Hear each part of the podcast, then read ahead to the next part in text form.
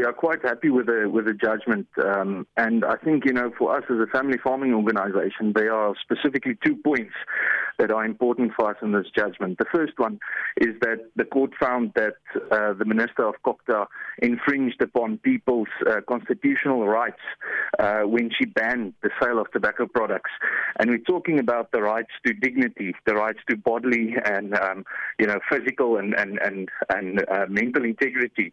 Um, we also specifically with, and it was mentioned in in um, uh, in the case. Uh, uh, that farmers' right to property and their right to trade were infringed upon, and it was discussed by the judge uh, how that affected the farmers and almost 38,000 households.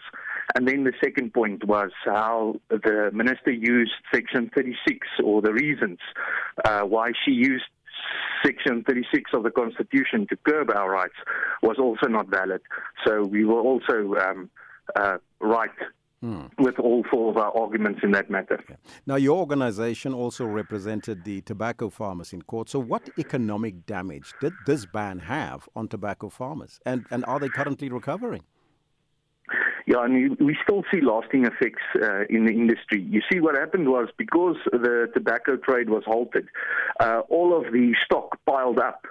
So farmers did not get a quota for this year and um, we're not able to plant because you you uh, say you borrow money the previous year to fund all the inputs for the next year, and because there was so much product on the market, legal product that was on the market, farmers' quotas were cut drastically, and they either had to change uh, what they were farming or had to stop farming tobacco altogether.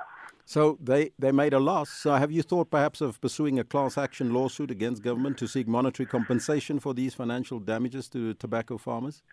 Yes, we are currently investigating that. We are actually meeting with our uh, uh, legal team today to discuss uh, the judgment. It's a lengthy judgment of about 44 pages, and um, then also to discuss the matter of damages.